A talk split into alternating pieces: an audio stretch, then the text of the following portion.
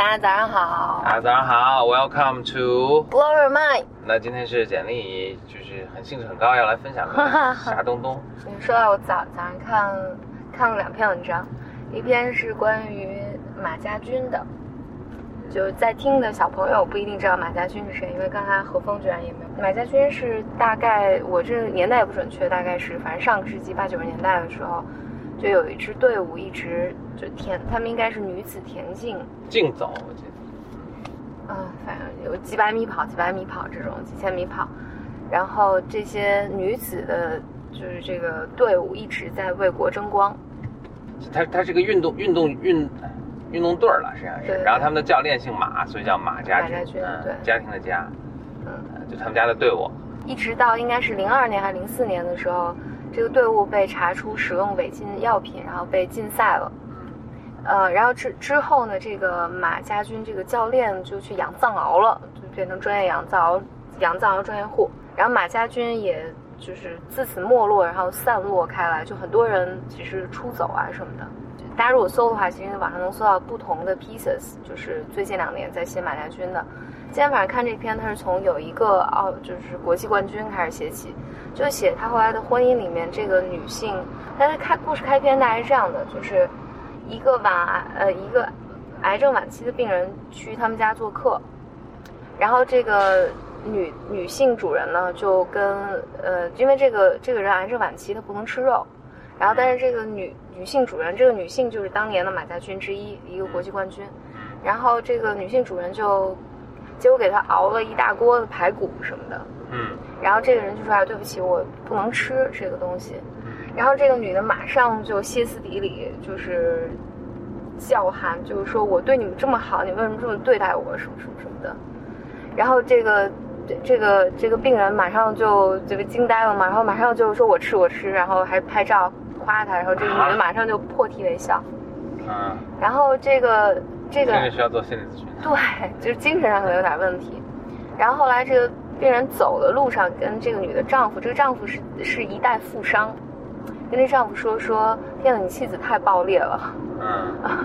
后来他们就追溯这个女性，其实是从那个田径队退伍出来，其实一直精神就不稳定，情绪不稳定。然后发现他们当当年这这支队伍里面的这个女性，其实都有这个特点。嗯有失眠、低烧、有肝病，然后都更像男人。就反正故事是从这儿开始讲的，嗯反正最后你能看到，就是当年为了，呃，当然你很难讲这个这个马教练他是为了一己之力，因为他获得名声、获得名誉嘛，还是真的是要为国争光。反正就是残害了一批少女，这些女女女生呢被送去，其实大家都是慕名而去什么的，然后你就是还被签，就是怎么怎么选拔进到他的队伍里面，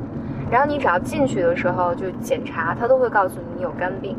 嗯。其实他们是没有的，然后但是因为一旦开始服用那个药物，它伤肝，你慢慢都会有肝病，嗯。所以你进来的时候他都告诉你有肝病，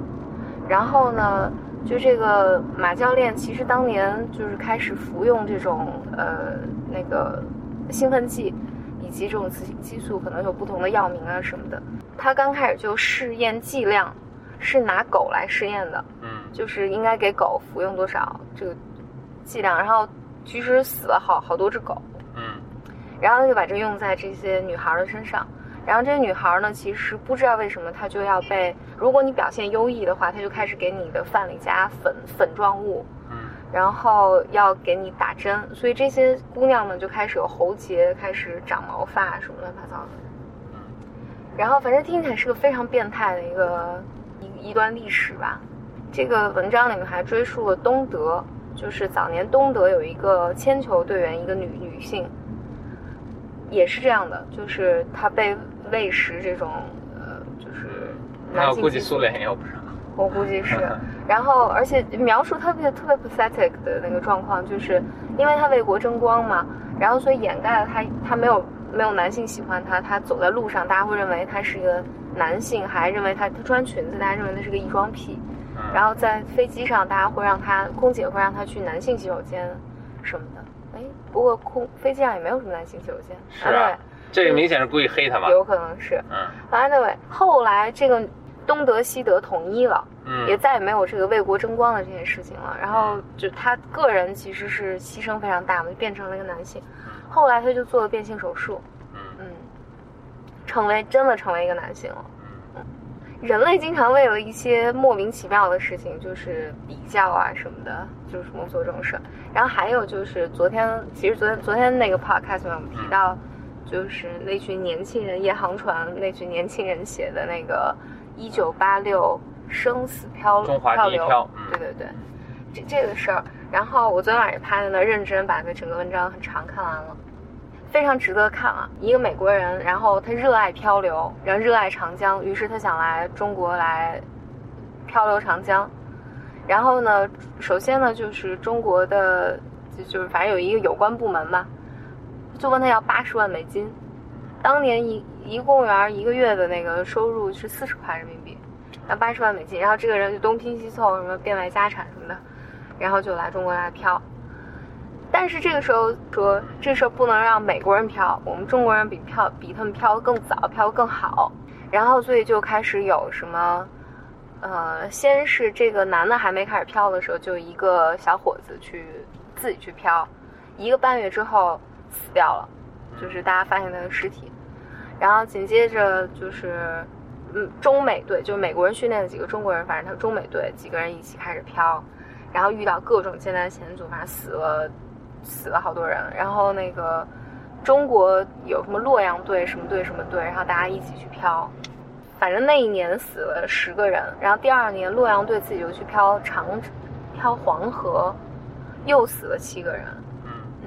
然后但是呢，在这个过程中受到了很多的荣誉，就大家把这个，而且中间好像呃还有一段记录是。这个有有两个小八卦，我觉得还挺逗的。一个是好像是女排的排长见到了洛阳队的这些人，女排的队长，队长，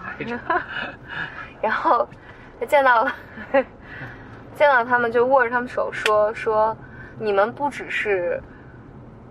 就是不只是付出，就什么付出努力、付出代价，你们还付出生命的代价，这是值得我们学习的。嗯嗯。还有一个 piece 呢，是是这个洛阳队，因为当时举国就是都是他们的粉丝什么的，但那个时候我还没出生，所以我完全不知道这个事情。大河南人。然后大家就举国都都为他们什么什么，就都是他们的迷妹吧。然后有小朋友就问问这个，就是举手问问这群英雄们，就是说，那你们漂完长江之后，你们你们的计划是什么呢？然后那个。呃，这个队伍就说：“那我们要去漂黄河。”然后小朋友一下就哭了，说：“那你们都漂完了，我长大漂什么呀？”然后就是，然后说形容这个氛围，大家就一起流热泪，反正都很激动，什么？这让我想到何峰以前给我讲过一个故事，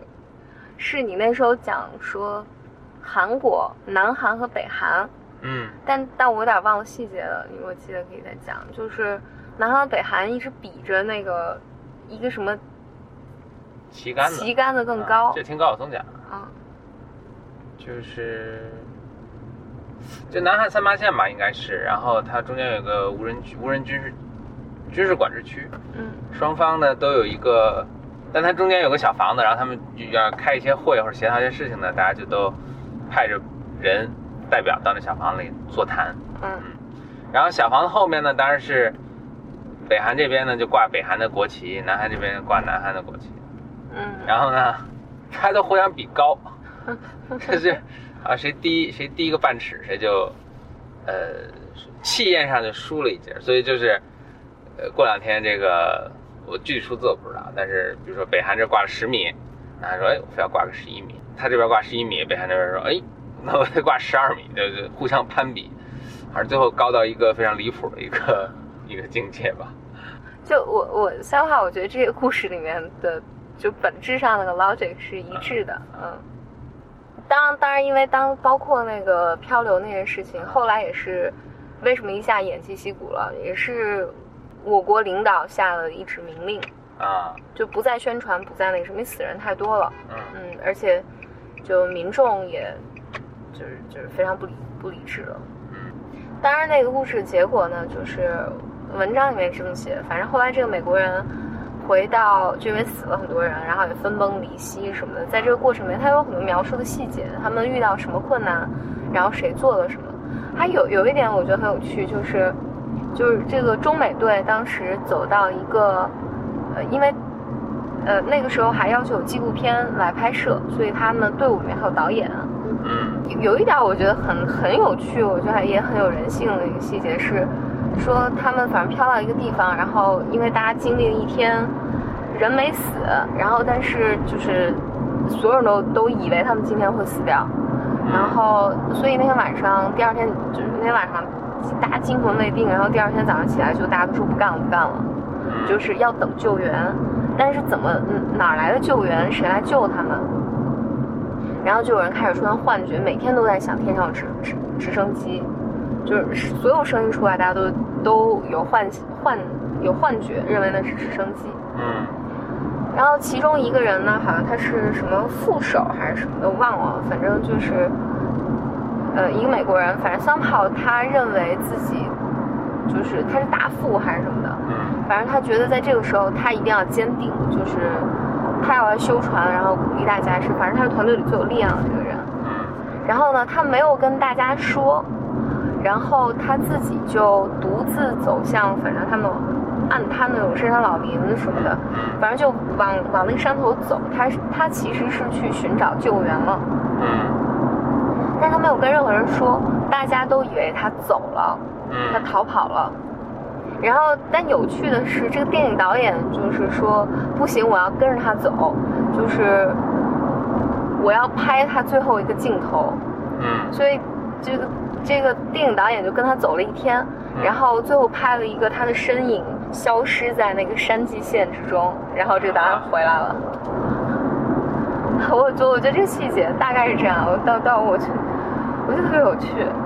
确实好神奇。呃，我我记得可我记得是这个，也有可能是别人，反正总之有有这么一个，我觉得是在那么一个死被死亡威胁的一个环境下，这个导演还去跟一天专门去抓这个镜头，真是很有趣。但是后来大部分人都被除了在漂流中失踪的，尤其中国队死的非常惨。嗯然后，但就是在那个过程里面，所有失踪的，然后除了这种爆裂死亡的人，其他人都都被救援队拾回来了。我在想以前那这这这这就欧洲他们探险的那些人，嗯，都要说作为第一个什么登上珠穆朗玛峰的，或者嗯作为第一个什么到北极点的，嗯到北极点当时还有各种明争暗斗的比赛啊，嗯嗯，然后也也因此牺牲。就 Why do people do that？荣誉？当然了，就是基因分析里面，基因分析里面，其实我记得前几年的时候没有讨论过死亡对人的诱惑。嗯，死亡对人的诱惑是非常非常大的。但但这可能也就也不是就我觉得他的这个跟那个比如说。呃，科学家们是要谁第一个发现什么 DNA 的分子结构那种、嗯一样，当然，科学家这个就是，哈哈，没有任何 跟跟死亡的关系了。对，但是他们也是那种，呃，一定要比较。对对对，我一定要做第一个，啊，就是带来的这个莫大的这种荣誉啊，这种莫大的这种，唉，其实莫名其妙，仔细就是真的想一想的话，这个东西对你没有吸引力，可能有些其他东西对你有吸引力，你也会去做同样很是的，是的。不可理解的事情。就这样喽，拜拜。哦，对对对，我想稍微一是 explain what is，大开眼界。嗯，让你大开眼界的意思，就让你的 mind，让你的让你的头脑得到震撼，blow your mind。那 Shaking your head。但是，对我们为什么起这个题目呢？我们是想跟大家分享一些新鲜好玩的东西哈，希望能够 blow your mind。OK，拜拜那。今天分享到这儿，拜拜。